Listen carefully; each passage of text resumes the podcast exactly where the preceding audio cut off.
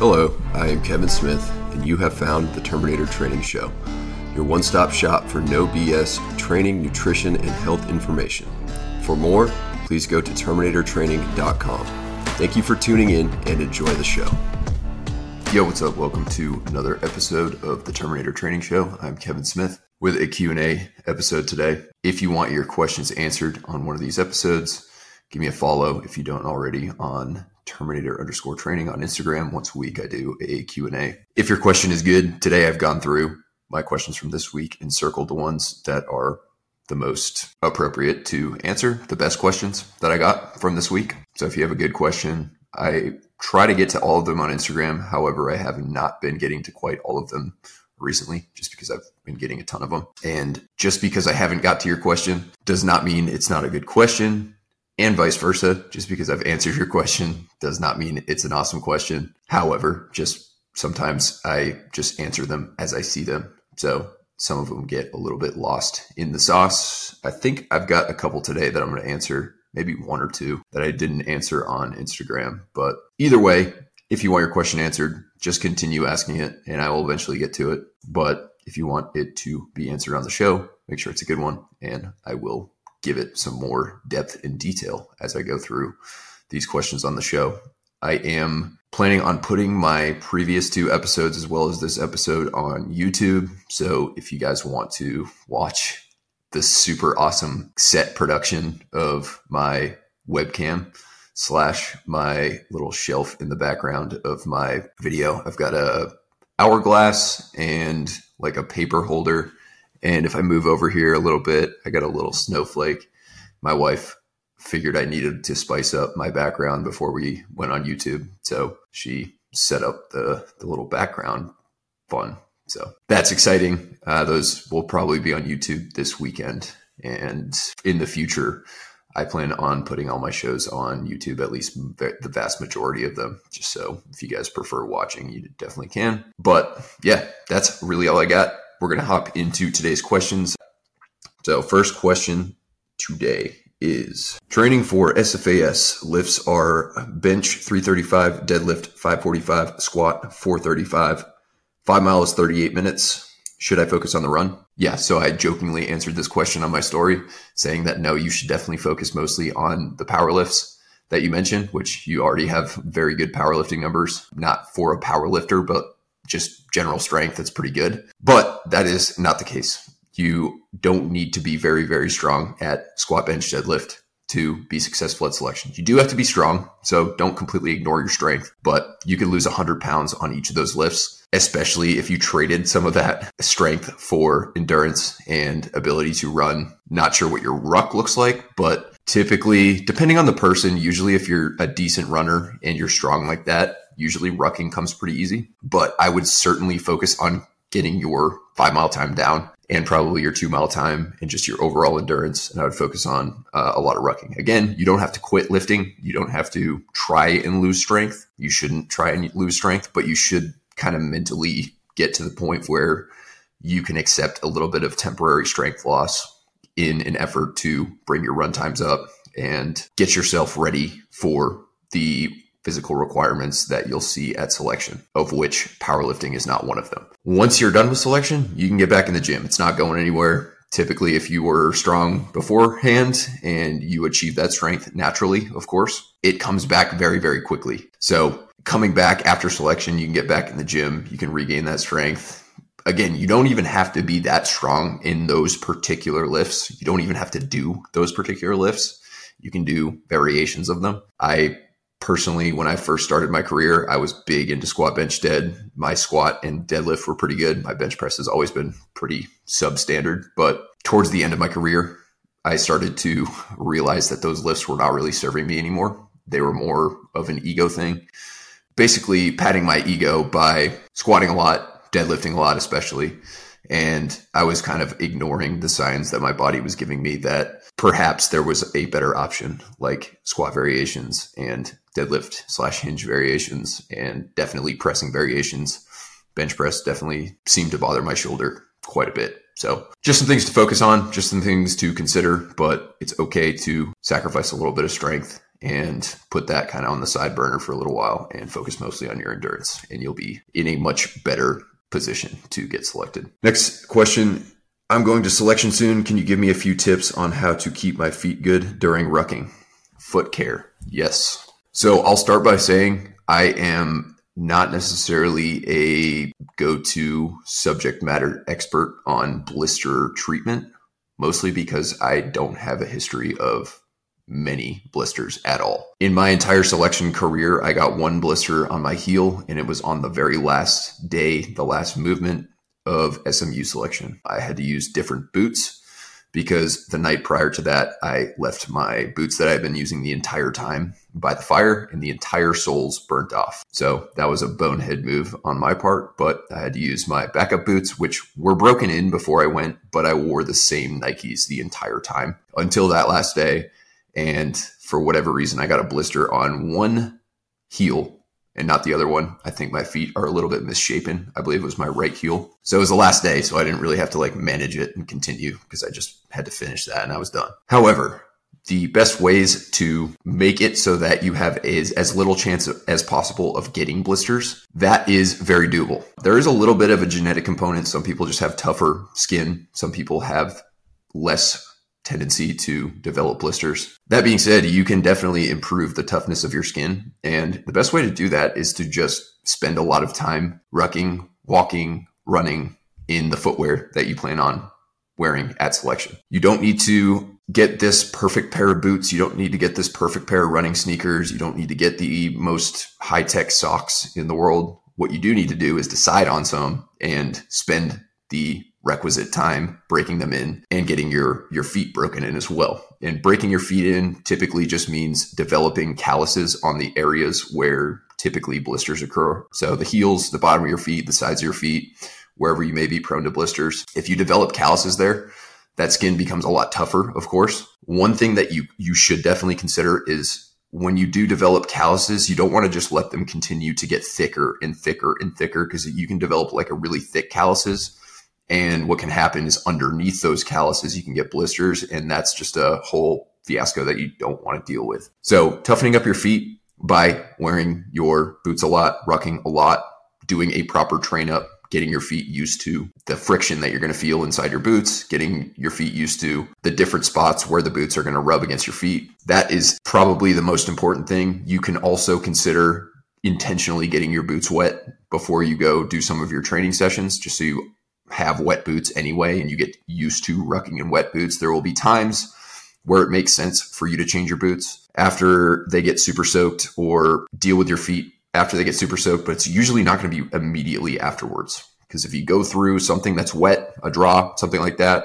during land nav, for example, you get super wet boots and you immediately go and change your socks and your boots to your dry ones, there's a very good chance that they're going to get wet again. So changing them and then having to change back into your wet boots, or even worse, even dumber, walking through water again with your dry boots is that way you have two wet boots now, two pairs of wet boots. Not a very good idea. So you're going to want to get a little bit used to walking with wet boots, and you can walk all day with wet boots and wet feet and still not get blisters. It just requires you to do it a lot and do it often. When you're not training, while like once training is over, you want to get your boots off, you want to get your socks off, you want to air your feet out.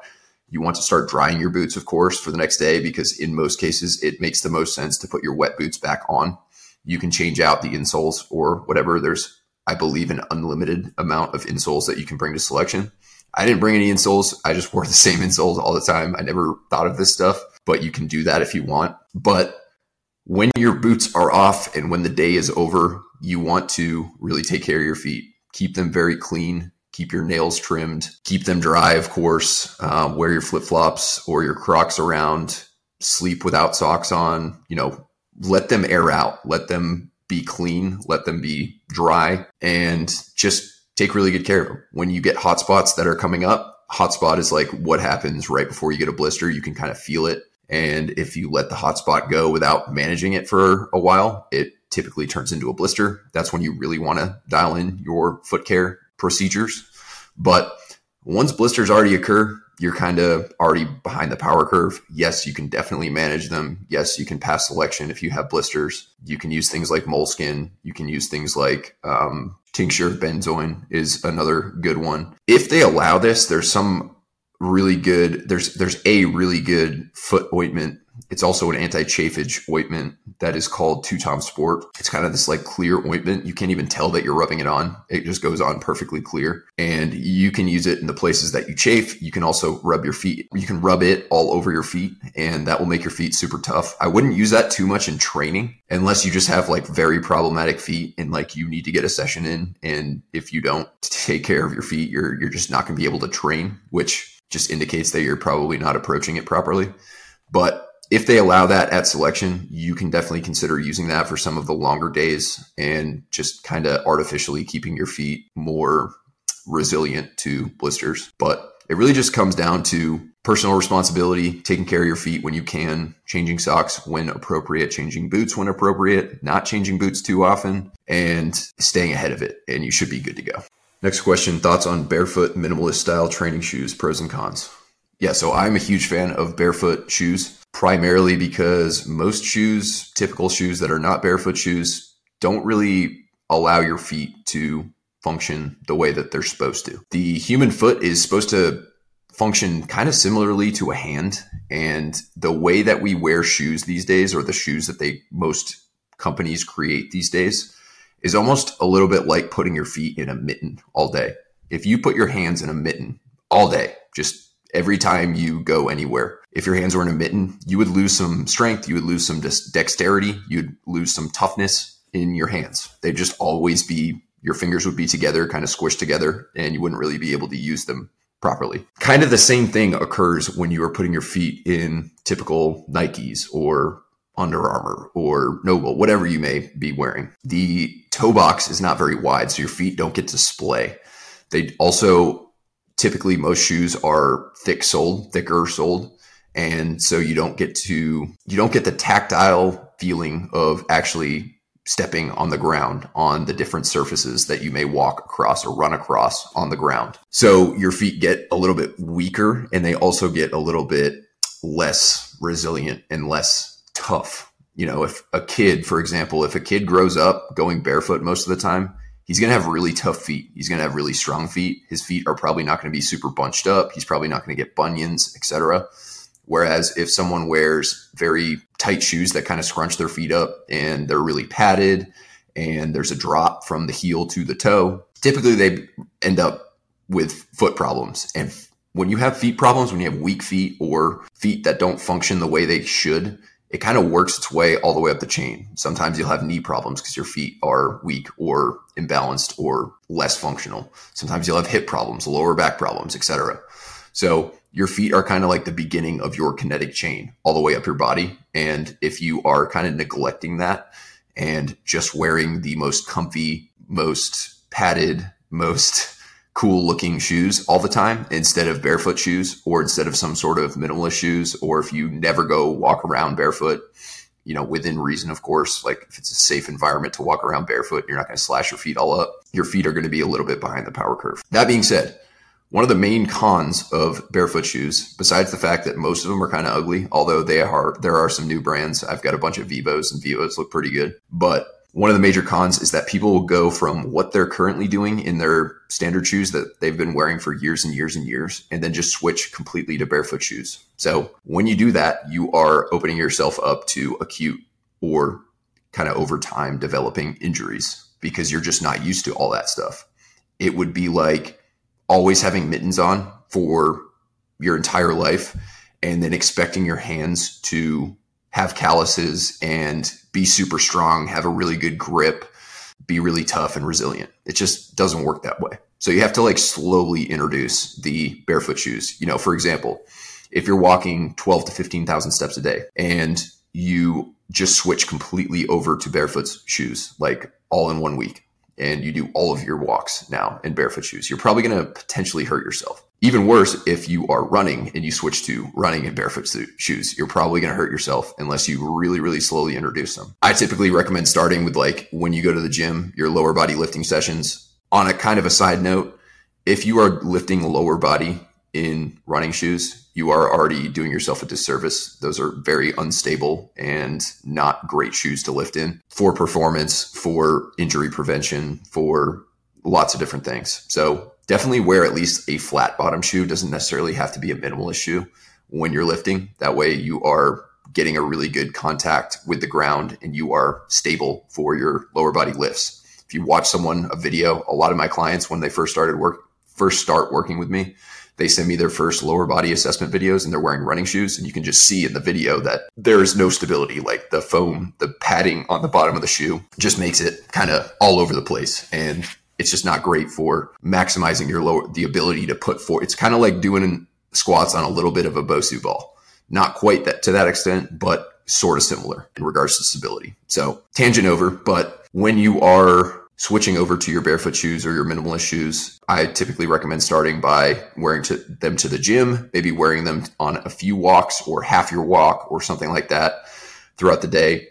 If you want to start running in them, you can. However, if you're trying to maximize your running performance, I wouldn't necessarily run, at least not like your your speed runs or anything like that in barefoot shoes if they were better for running performance, more people would wear them, more high level runners would wear them. And you're you might as well wear a super shoe if you're going to if you're really looking to maximize your running performance. If you're using running for fitness and you want to improve the basically the entirety of your kinetic chain and you want to get your feet tougher and you want to improve your running form, it basically barefoot shoes force you to improve your running form or else you're going to get hurt um, that can be fine. And it can be fine to wear them occasionally. When I do it, so basically I wear my barefoot shoes all the time, other than when I am going for any sort of long run or any sort of run on the road or doing any sort of speed work or anything. But basically, the only time I wear barefoot shoes while doing conditioning is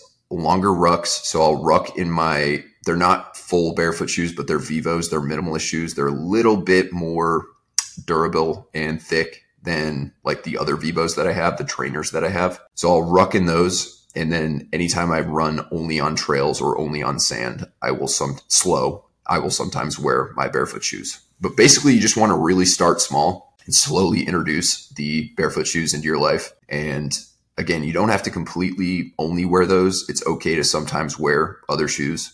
But if you are looking to improve the toughness, strength, functionality of your feet and potentially reduce your risk of other types of injuries, soft tissue issue, injuries, especially in the lower body, then barefoot shoes can be great so long as you appropriately switch over and don't just go all at once. Next question Is there any difference for training for the 75th versus SFAS, or is it basically the same? So, 75th is 75th Ranger Regiment, and SFAS, obviously, Special Forces Assessment Selection. Two different units, two different selections. So, RASP would be Ranger Assessment and Selection Program, I believe, would be what you go to to go to Ranger Regiment.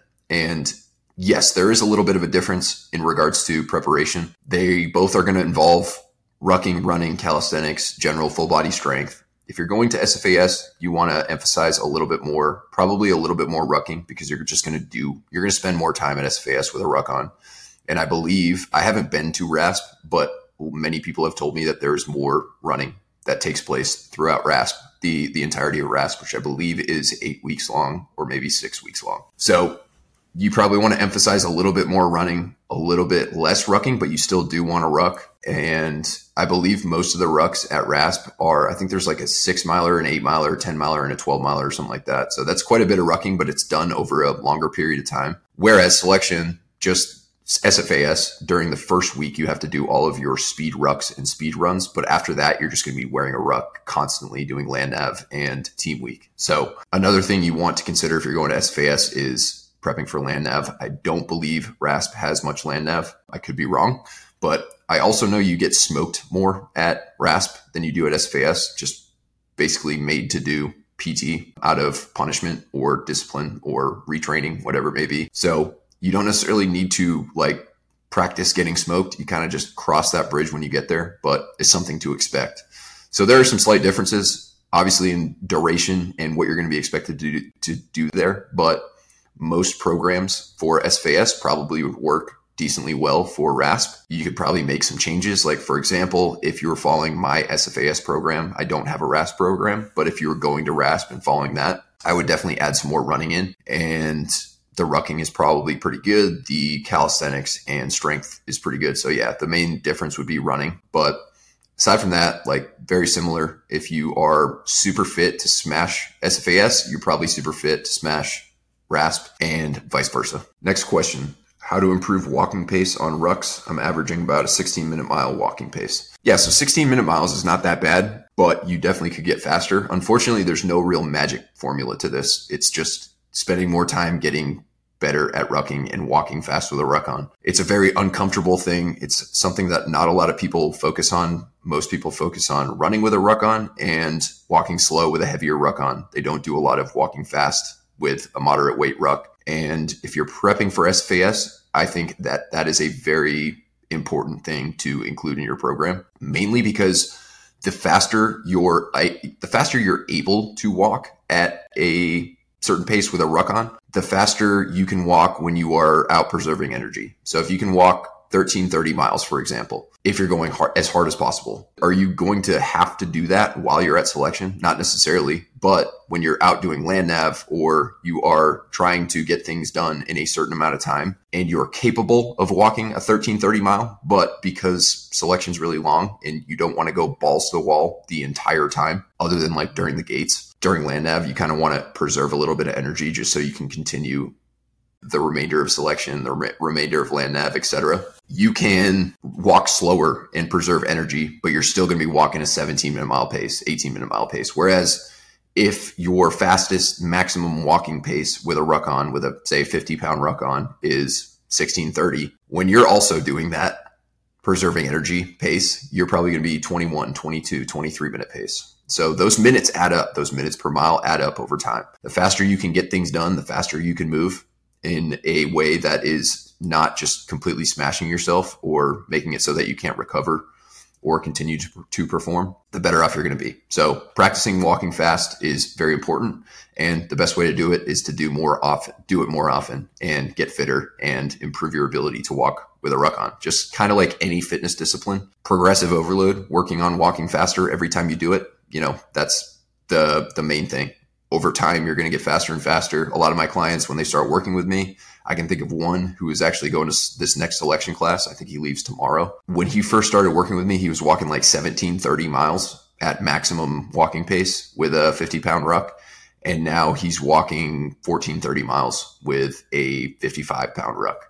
So he was super frustrated at first. He was like, this is the least comfortable thing ever. But the more you do it, the faster you get, the less uncomfortable it gets. Rucking's never going to be comfortable, but you can make it less uncomfortable by just continuing to do it. Next question How many sets on average per muscle group per week? I'm going to assume he's talking about uh, hypertrophy because it depends on what your goal is, but I'm going to talk about this in a hypertrophy or muscle gain sense. Most studies show that anywhere between 12 to 20 hard sets per muscle group per week is the gold standard for gains. It's a pretty big range. And the in fact, the range is even bigger than that. It really depends mostly on a few things. Your level of development slash, you know, whether you're advanced or intermediate or beginner.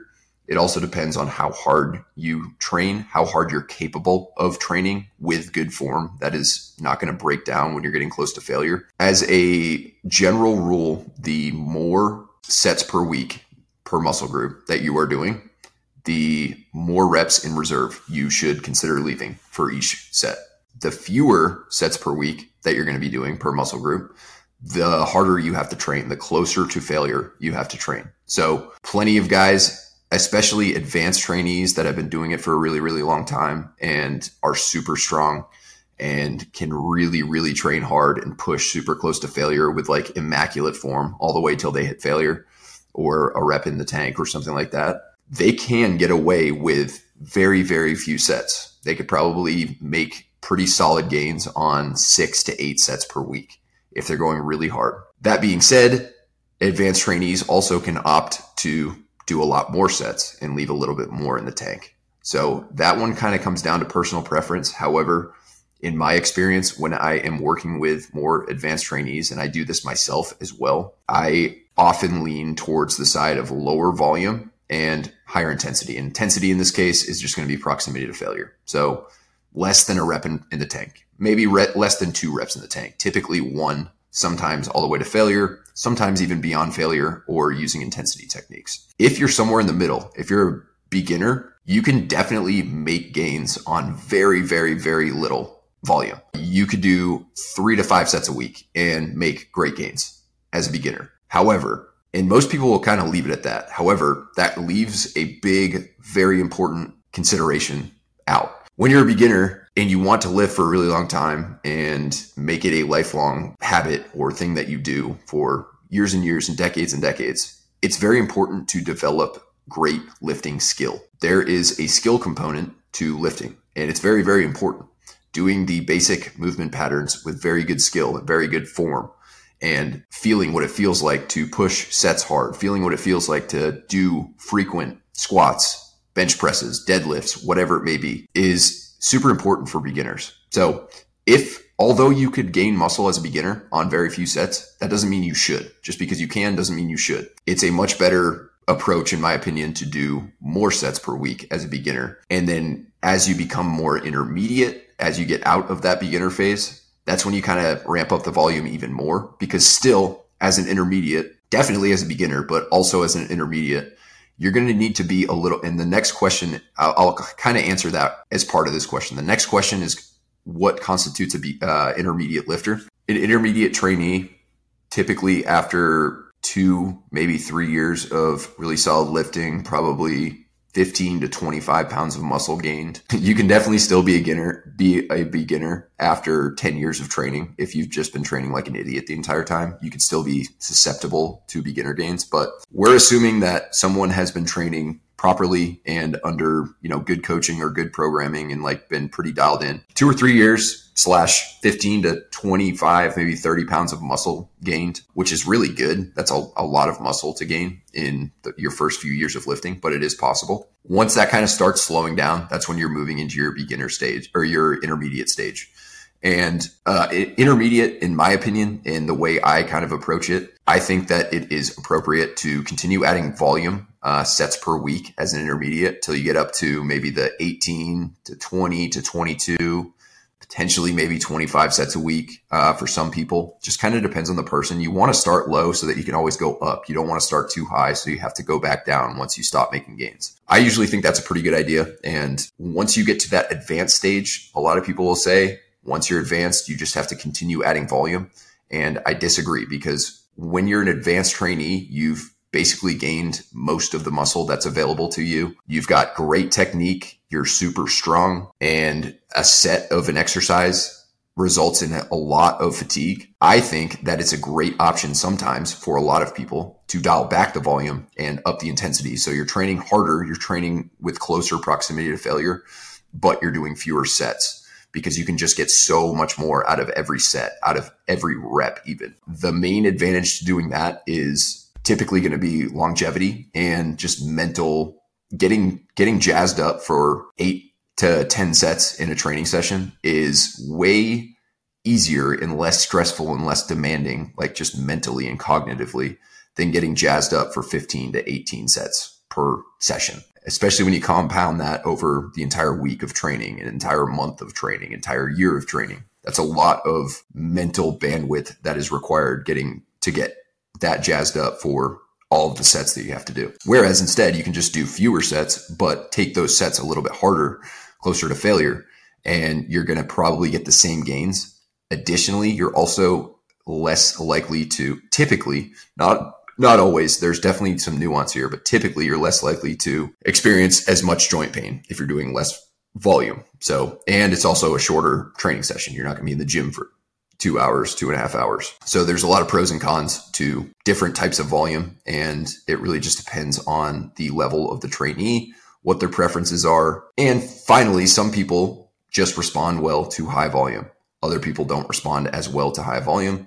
Some people respond really, really well to low volume and super high intensity. Other people don't respond to that as well. So, kind of just determining what type of person you are, where you're at with your lifting career, and what you prefer, how much time you have, how hard you're capable of training safely. Those are all things that go into it. And there's no like perfect answer. But if you are somewhere between I would say on the very low end, if you're very advanced and super strong and you've gained most of the muscle available to you, if you're anywhere in the six to eight sets per week per muscle group range, maybe a little bit more for some smaller muscle groups that recover a little bit better, like the delts, biceps, calves, etc. You're do, you're probably doing enough. You could definitely do more, but you don't necessarily have to do more. It kind of just depends on how you're doing and how you're feeling and what you prefer. All the way up to if you are more intermediate or even if you are advanced, like I mentioned, some advanced trainees like lots of volume. If you're doing somewhere in the 20 to 25 sets per range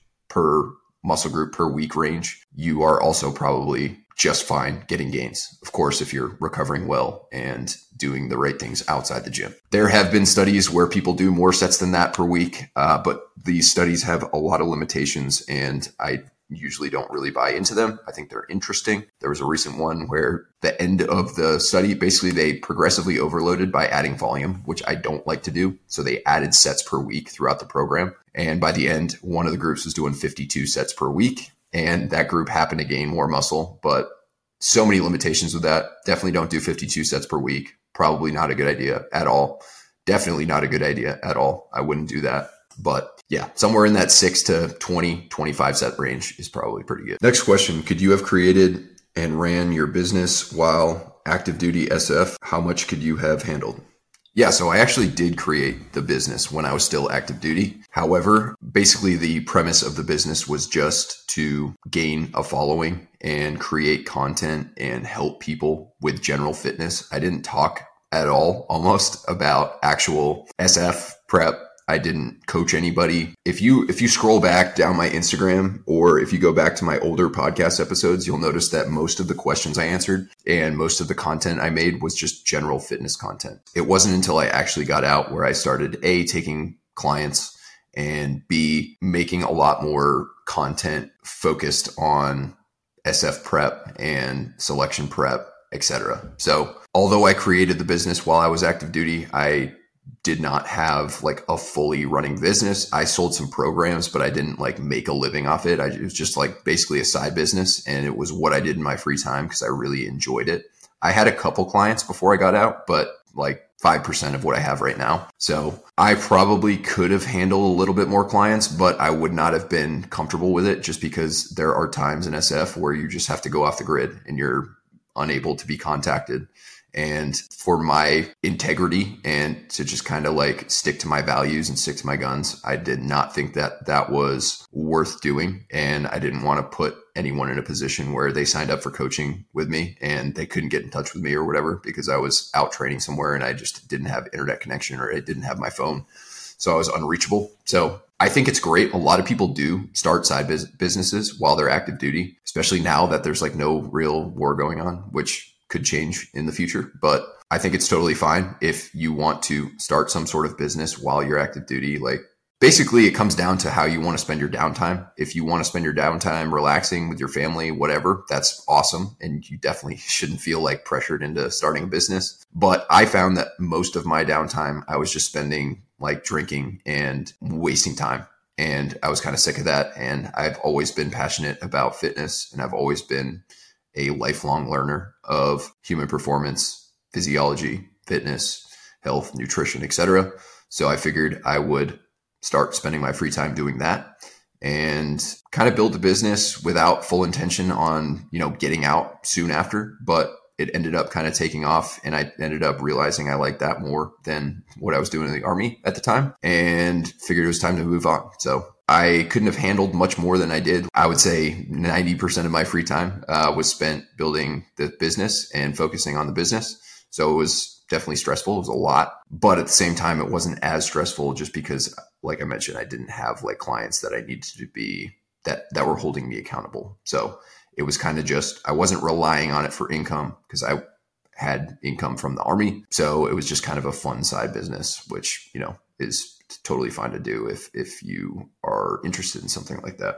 Next question is cramping caused by a lack of electrolytes or too many electrolytes without enough water? So cramping is caused by lots of different things and electrolytes and hydration is definitely one of them.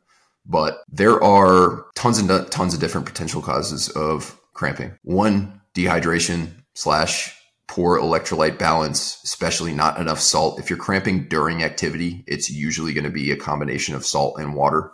Like if you're on a long ruck or a long run and your hamstrings cramp or your quads cramp, it's probably a combination of hydration slash lack of hydration and also just you don't have the fitness to be doing what you're doing at that level yet. So, for example, I've cramped up when it's like really cold, and I know for a fact that I'm not dehydrated, but I am rucking. It, in particular, it usually happened to me on rucks. I am rucking faster than what I train for, which, you know, if you are doing a timed ruck, you're probably going to be rucking faster than you did in training, which, you know, you, you don't want to be setting PRs for like 12 mile rucks in a training ruck.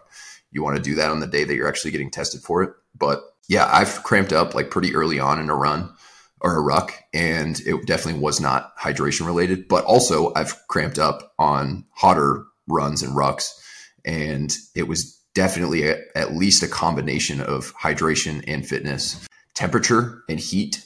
Just internal core temperature because of the ambient temperature can also cause cramps. So you may be well hydrated, but you're just getting these crazy cramps. Those tend to happen not always in the muscles that you're working. So like maybe you get like an abdominal cramp or a trap cramp or a neck cramp or something like that. That's typically a combination between dehydration and or uh, just overall body temperature.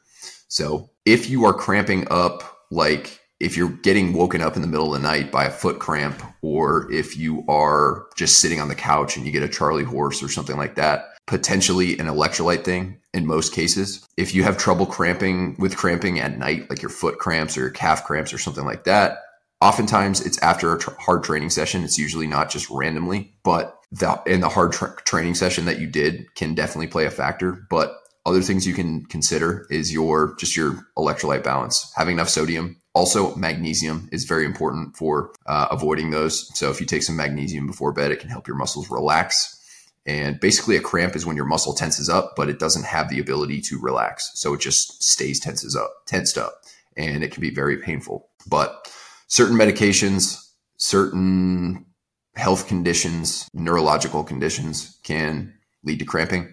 But really staying up to speed on your hydration, your sodium intake, and your water intake and making sure that you are not deficient in magnesium and also just knowing that sometimes if you push shit really hard especially a long ruck like i was talking about earlier sometimes you're just going to cramp and a lot of times you can kind of just work your way through it. You might have to slow down a little bit. You might need to change your gait a little bit and figure it out but the worst thing you can do and a lot of people do this is when they start cramping they just start slamming water just nonstop. And usually it's just water without electrolytes. That will probably make your cramping worse. And it can also be very dangerous. If you're just slamming regular water nonstop, you are further dehydrating yourself because you are diluting the electrolyte concentration in your body. And it's not a good thing at all. So definitely be careful with that. Some things like taking a shot of pickle juice or a shot of something spicy. They make like hot shots, I think they're called, where they're almost like runner goo packets, but they're like super spicy. They can help with cramps as well. Mustard can also help if you are cramping up at selection. One little pro tip is to bring mustard packets with you, and those can help as well. That basically is just a neurological thing. It like kind of tricks your body into relaxing. It's not because those things are doing. It's basically a very very sharp like sudden hit of something spicy or bitter or whatever and it kind of relaxes your nervous system and allows your muscles to not cramp. Apple cider vinegar is another one that works. Those are kind of like acute solutions to cramping. Like once in a while, I used it when I was like really, really training hard and wasn't really keeping up to speed on my electrolyte slash water intake. I used to get like ab cramps just sitting on the couch and i would always go and take a shot of apple cider vinegar and it would kind of make it go away like not for good but at least temporarily because those things suck if you've ever ever had one. So all things to consider but nobody is 100% certain on the exact cause of every cramp but those are some things that you can definitely uh, keep in mind. Next question what are the ruck and run times an individual should hit before going to sf selection? So you should be able to run these are my numbers. These are not necessarily like the standard. You can be slower than these and still make it. But in order to give yourself the best possible chance, I think you should be able to hold seven minute miles for at least five miles. So a 35 minute five mile or faster. And I think you should be able to hold 12 minute or so rucking miles or faster. So that would be on a 12 mile ruck, that would be like two hours and 25 minutes. I think a 1230 pace would be two and a half hours on a 12 mile. So if you can hit like a solid amount, a few minutes under two and a half hours, you're in pretty solid condition. But that's kind of the minimum that I would go for if I were you.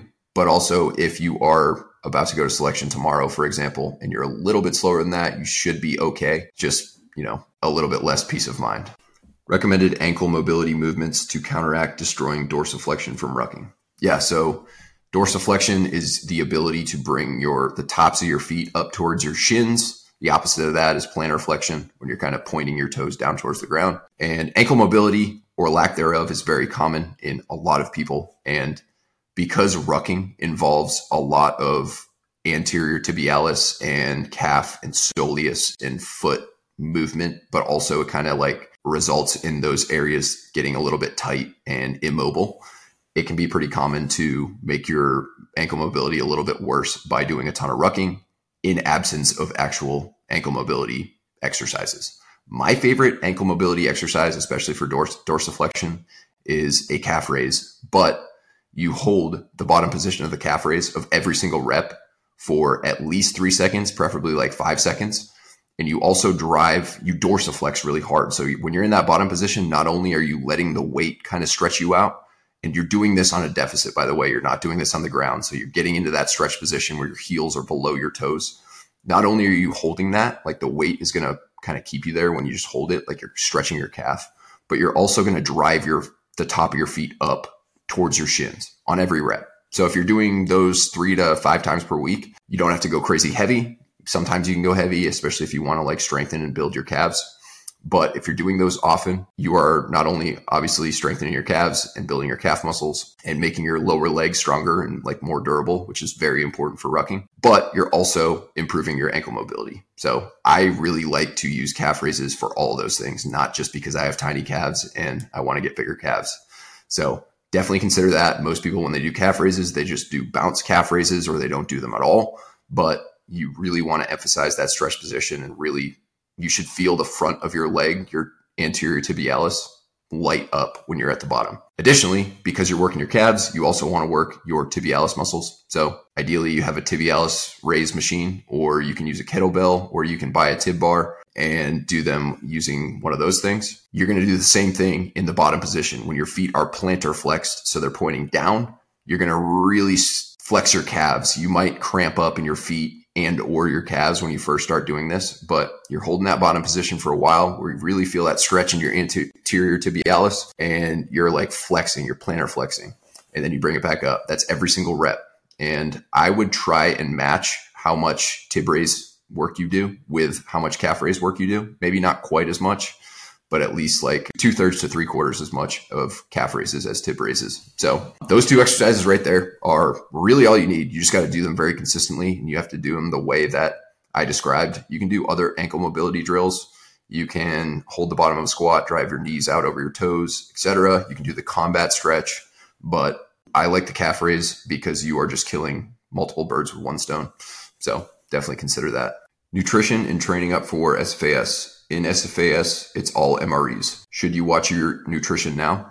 Yes, you absolutely should eat in a way that will maximize performance and recovery when you are training for SFAS. Even though you won't be able to do that while you're there, you don't need to start getting used to MREs. You don't need to like train off of just MREs, just like to practice that condition. That would be like practicing sleep deprivation because you're going to be sleep deprived there, or, you know, going and smashing yourself all week and then going out and rucking for 12 hours to to simulate the way you're going to feel during land nav. You want to focus on eating in a way that is going to maximize your performance as you prepare for selection. So if you are not focusing on your nutrition or if you're practicing eating MREs or if you are rucking in a depleted state intentionally all the time, or if you're doing like really crazy long fasts and trying to train during those fasts just to try and imitate the conditions at selection, you're selling yourself short and you're not going to perform as well as you can in training. Therefore, you're not going to improve as much as you can before you go. The period of time before you go to selection should be spent building yourself up. You want to be as strong, fit, and capable as possible and fresh. You don't want to show up depleted. And if you don't focus on nutrition before you go, that's how you show up beat down, broken down, and depleted. And you're showing up to a course that is intended to break you down. So if you're already feeling broken down before you go, you're going to get way more broken down throughout. Whereas if you are built up and ready to get crush, well fed, well nourished, well rested, well slept, and you just crushed a very intentional and sound training program and preparation, then you are going to have a lot more wiggle room when you do start getting broken down. So definitely fuel yourself in a way that is going to maximize performance and allow you to recover and get as good at rucking and running as you possibly can before you go. And you will show up much better suited in order to get selected.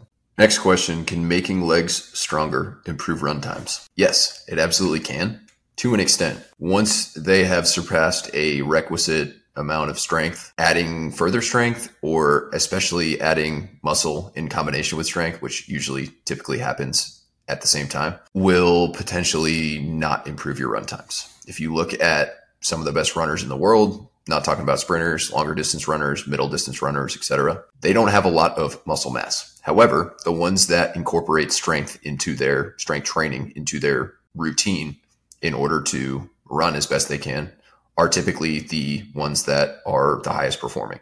So, what that kind of means is once you are not necessarily struggling with your running because you're super, super weak, then you can kind of not have to worry about trying to add more and more and more strength. So basically, there's a point of diminishing returns. And once you surpass that, you potentially can make yourself slower because the bigger and stronger your legs are, the more oxygen they're going to require to continue moving forward and continue running. So if your legs are really weak or if you are a runner that is if you if you have a history of doing a lot of running and maybe you struggle with like getting up to like a really solid finishing push or maybe you struggle going up hills or something like that and you just never really done any lifting, throwing lifting into your plan and strengthening your legs can be a huge, huge beneficial thing to do.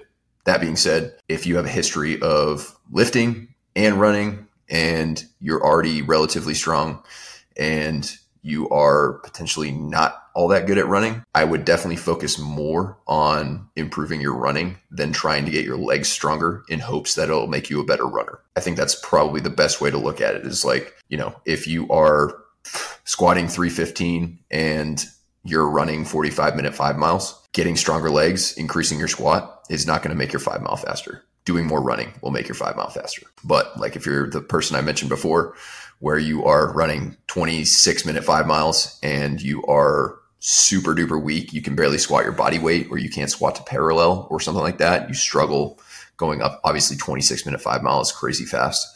But you know, if you're a high level runner or whatever, and you're trying to get a little bit faster and a little bit more durable and be a little bit less prone to injury, then doing some squats and improving your leg strength can be very beneficial. So, yes, it can, but most people don't necessarily need to get stronger legs in order to get better at running. Most people just need to work on their running and their endurance to improve their running. Next question Is it okay to lunge in knee sleeves to protect back knee when hitting the ground? Yeah, so this is something that's always just left me bewildered watching people do lunges, reverse lunges, forward lunges, even split squats where they just smash their back knee into the ground as hard as they can. Your first of all, your back knee doesn't even have to touch the ground. It's not like in order to do a full lunge, it's not like it has to touch the ground. Maybe if you're doing some sort of CrossFit competition, your lunge won't count unless the back knee hits the ground. And coincidentally, people I see doing this the most are CrossFit competitors. They just smash the back knee into the ground. They it's almost can be used as a way to like gain a little bit of momentum out of the bottom because you're just kind of hitting off the ground and coming back up. Either way, it's not necessary and you don't even have to touch the ground. If you do want to touch the ground, I would suggest going a lot slower and really, really maybe focusing on like tapping the ground. What that will do is A, make it so that you're not just subjecting your back knee to blunt force trauma every time you do a lunge. but B, it'll also allow you to focus more on the most important part of the movement, which is when you're at the bottom, when your knee is out over your toes, if you're doing them for quads, if or if your your basically leg is parallel and you're kind of bent over at the bottom position if you're doing it for glutes. If you slow down and really control that portion of the lift instead of kind of like bouncing out of it, you're going to A, allow yourself to focus on the stretch position under load, which is the most important part of the lift for muscle growth in most movements. And B, it's also going to keep your joints a little bit safer. You're just going to have less shearing force on your working knee. And obviously, C, it's going to allow you to not smash your back knee into the ground. Another option, which is my preferred option, is to do mostly reverse lunges. You can do walking lunges, not a huge deal. But when you do reverse lunges, you get the luxury of being able to step off of a deficit. And that allows you to A, get more range of motion. So you're getting a couple inches deeper, just depending on what type of deficit you use. I usually use a 45 pound bumper plate, sometimes a 45 plus a 25. And basically, just my front foot is on that. So I'm stepping down onto the ground. So it's a couple extra inches of range of motion. So you put more of a stretch, you put your muscles through a longer range of motion, which is likely more effective at growing them and strengthening them. B, it is making it so that even if you do go extra range of motion, even you don't even have to touch your knee to the ground and you're still going deeper than you would be on a regular lunge. And then doing it in reverse, the reverse lunges where you step backwards instead of forwards is for a lot of people a lot less stressful on the knees. And in my opinion, it's a more effective exercise. So, can you do lunges in knee sleeves? Yeah, you absolutely can. Do you have to? No. If you're doing them in knee sleeves for only that reason, then I would try one of the things I just mentioned instead of just smashing your back knee against the ground. Again, I just, it totally baffles me when I see people doing this because it's totally not necessary. And long term, you probably don't want to smash your knee against the ground under load, out of control for reps and reps and reps, week after week, year after year. Just probably not a great thing for your patella health or your kneecap health. So just worth considering. Next question. What is your standpoint on NSAIDs for acute injury recovery? So an NSAID is non-steroidal anti-inflammatory drug. So ibuprofen is the most common one. Advil, whatever type of ibuprofen that you are most familiar with. The downside to, well, there's a few downsides to taking NSAIDs, especially in the context, there's even more downsides when taking it in this context as a trainee who is trying to recover from training. NSAIDs are, as it says in the name, they're anti inflammatory, so they blunt the inflammation process. Part of healing, a very, very important part of healing, is the inflammatory process. So, although an NSAID will reduce the inflammation, therefore making it a little bit less painful, maybe improving your range of motion, maybe reducing the swelling a little bit temporarily, of course, like in, in for short periods of time while the NSAID is actually acting in your body. That is a very important part of the healing process and getting better in the future. So if you use NSAIDs, it is basically you're sacrificing a little bit of long-term recovery and health for very short-term immediate performance. And I am not a huge fan of that. Additionally, NSAIDs can be rough on the kidneys. They can be rough on the stomach, especially if you don't take them with food or if you take them too often. I know plenty of Green Berets that used to take 800 milligram ibuprofens, which is the equivalent of four Advil, like two or three times per day, like every day, because they were always just in pain. So what that does is a it wreaks havoc on your insides, your stomach, your kidneys, etc. B it makes it so that your body's inflammation process gets so used to getting a NSAID on board that it doesn't carry out its inflammatory process and its healing as well as it otherwise would. So that's not smart at all. Can you use NSAIDs occasionally for acute injuries where you want to perform and you want to bring down the swelling and you want to temporarily feel better? Yes. However, for most people, I would recommend using something like acetaminophen or Tylenol. Again, I'm not a doctor, but this is like pretty basic stuff.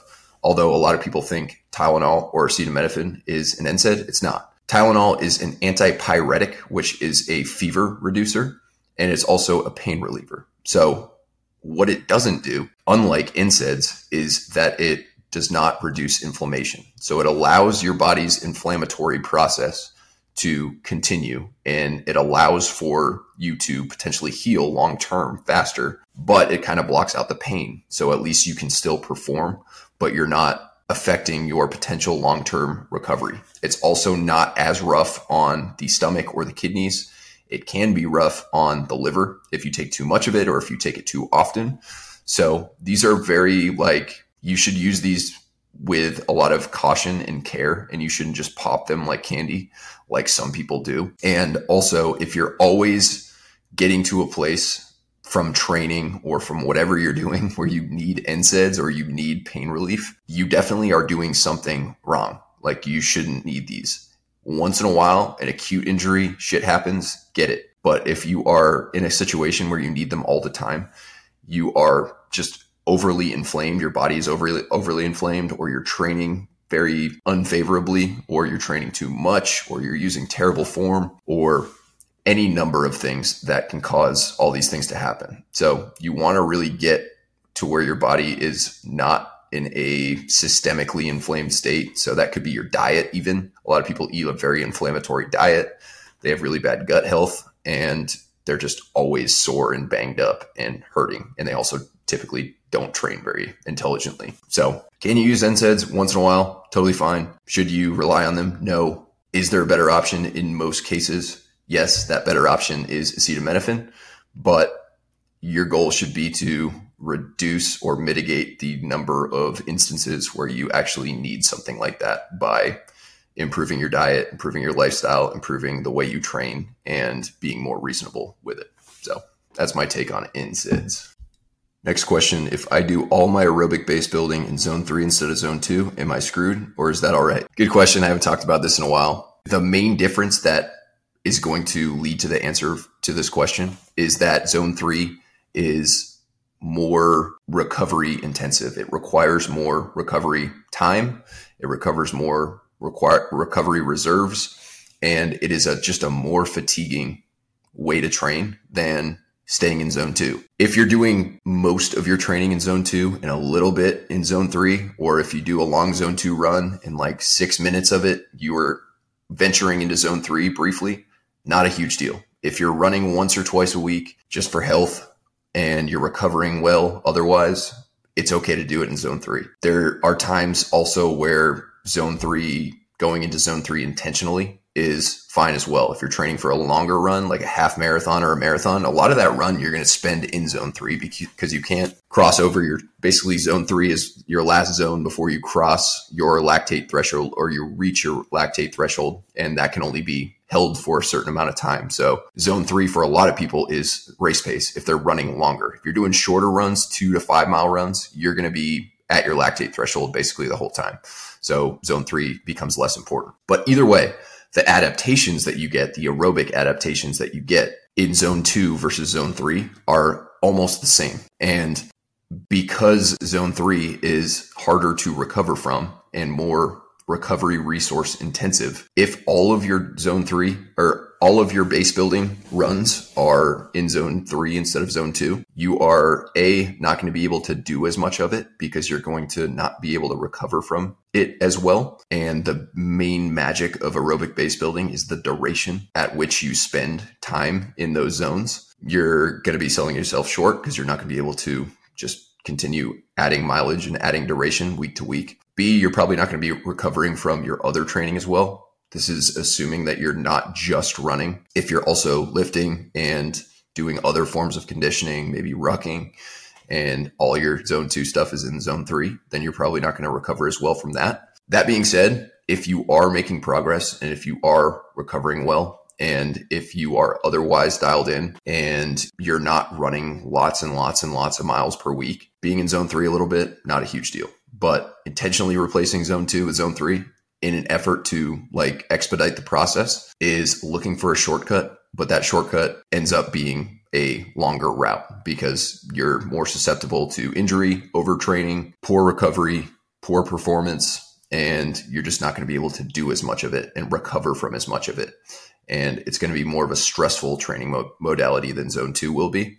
So I highly suggest staying in zone two when you are doing a zone two run, being okay with periodically crossing into zone three for short periods of time, but also just focusing mostly on zone two. The reason most people do this is ego. They look down at their watch and they see they're in zone two, but they're not happy with the pace. Okay, cool. I'm at 140 heart rate, but my pace is like 12, 13 minute per mile, or I have to walk periodically in order to stay in zone two. And because their ego does not appreciate that and they don't want to just stick to the plan, or they saw someone else run faster in zone two, they saw somebody else's zone two pace, something like that, they say, ah, screw it. Zone three, I'm still going to build my aerobic base, but I'm a little bit happier with the pace. I'm not as ashamed of how slow I'm running. So they say, screw it. I'm going to run in all zone three. That is the main reason most people do zone three running because it is a little bit of a humbling experience when you first start running and your zone two pace is super slow and you're not happy with it. And you also make gains kind of slowly. It's not like this like super fast, rapid gain process where you're knocking a minute off your zone two pace every week and having the discipline to trust the process, stay in zone two for the majority of your training sessions is something that is a good idea to build just in general having a disciplined approach to training doesn't necessarily mean like always training balls to the wall, always training as hard as you can, always just going one more mile or always going as fast as possible. A disciplined approach to training could be could mean, hey, instead of being in zone 3 today, I'm going to dial it back and be in zone 2 because I'm supposed to be in zone 2 and I'm going to recover from it better. I'm going to be able to do more of it. I'm going to continue to improve my running because I am sticking to the plan instead of just going by ego and being like, no, I'm not happy with that pace. I'm going to go faster. Screw it. So definitely discipline yourself to stay in zone two as best you can. Be okay with occasionally crossing into zone three. If you are training for a half marathon, marathon, etc., some of your runs might intentionally be in zone three, but I highly doubt the person asking this is asking for that reason.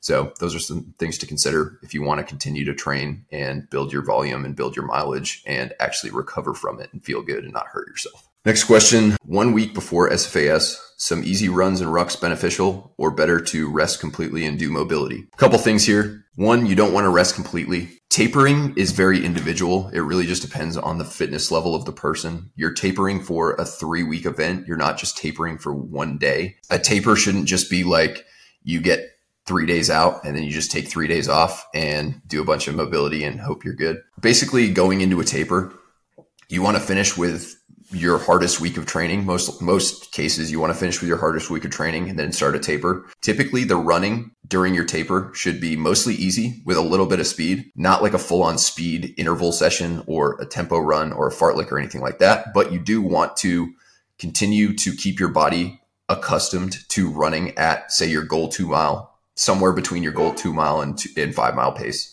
Speed is the adaptation that goes the fastest. When we stop training it, endurance sticks around for a really long time. So you theoretically could just take two weeks off before you go to selection and you would not lose endurance, but you would lose a little bit of speed and you would lose a little bit of running skill just because it would be kind of a foreign activity to you when you get to SFAS. So you want to still run a little bit. You want to potentially ruck a little bit at least wear a ruck on around throughout the house or whatever in the week leading up to it. But you want to do it at a much lower volume and the speed that you do should be very low intensity. So maybe that last week you do a couple of runs and you spend out of the entire week 15 to 25 minutes total in three runs at your goal five mile pace, for example. So maybe you do a 30 minute run one day, and out of that 30 minute run, maybe you speed up to your goal five mile pace three to five times and you hold it for 90 seconds to two minutes, maybe three minutes.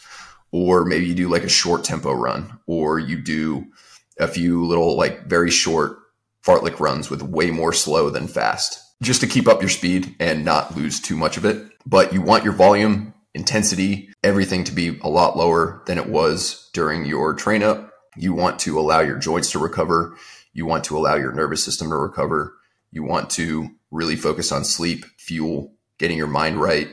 And you want to show up very, very fresh and ready to go. So that's kind of a general guideline for tapering. It doesn't have to be the exact same for everybody. It doesn't have to be perfect. You know, as long as you're dialing it back for seven to 21 days before you go to selection, depending on the person again, uh, you're going to be doing pretty well. As far as mobility, be careful with mobility, not because mobility is bad, but a lot of people, when they taper or when they rest up for something, they start introducing a shit ton more mobility than they've been doing the entire time. So basically, they've been training super hard, doing a lot of rucks, runs, lifts, a little bit of mobility, just, you know, staying mobile on the areas that they struggle with shoulders, ankles, hips, whatever it may be.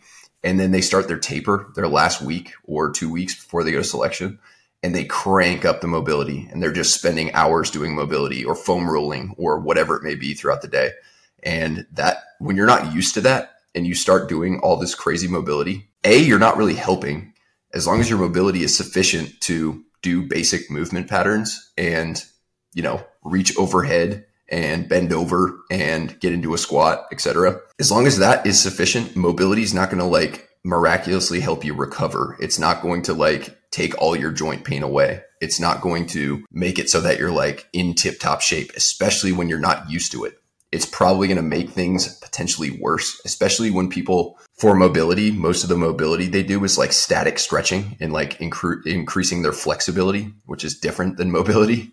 Uh, you can run into some problems. So definitely be reasonable with mo- mobility. If you're determining whether you should just relax and eat a peanut butter and jelly sandwich and a glass of milk and go to bed or go do 30, 45, 60 minutes of mobility in hopes that that's going to help your recovery more, choose option A. Just eat a sandwich, drink some milk, go to bed, rest up, and do that day after day during your taper. And you're going to show up a lot more primed to perform for selection. And you're going to be a lot less susceptible to injury than if you just crank up the mobility and do a bunch of new stuff that you're not used to. So be reasonable with it and dial it back. You want to show up very fresh, motivated, ready to go. And we'll end it there. That's the last question I'm going to answer today. Thank you guys very much for listening. I'll be back soon with another episode. Till then, Terminator out.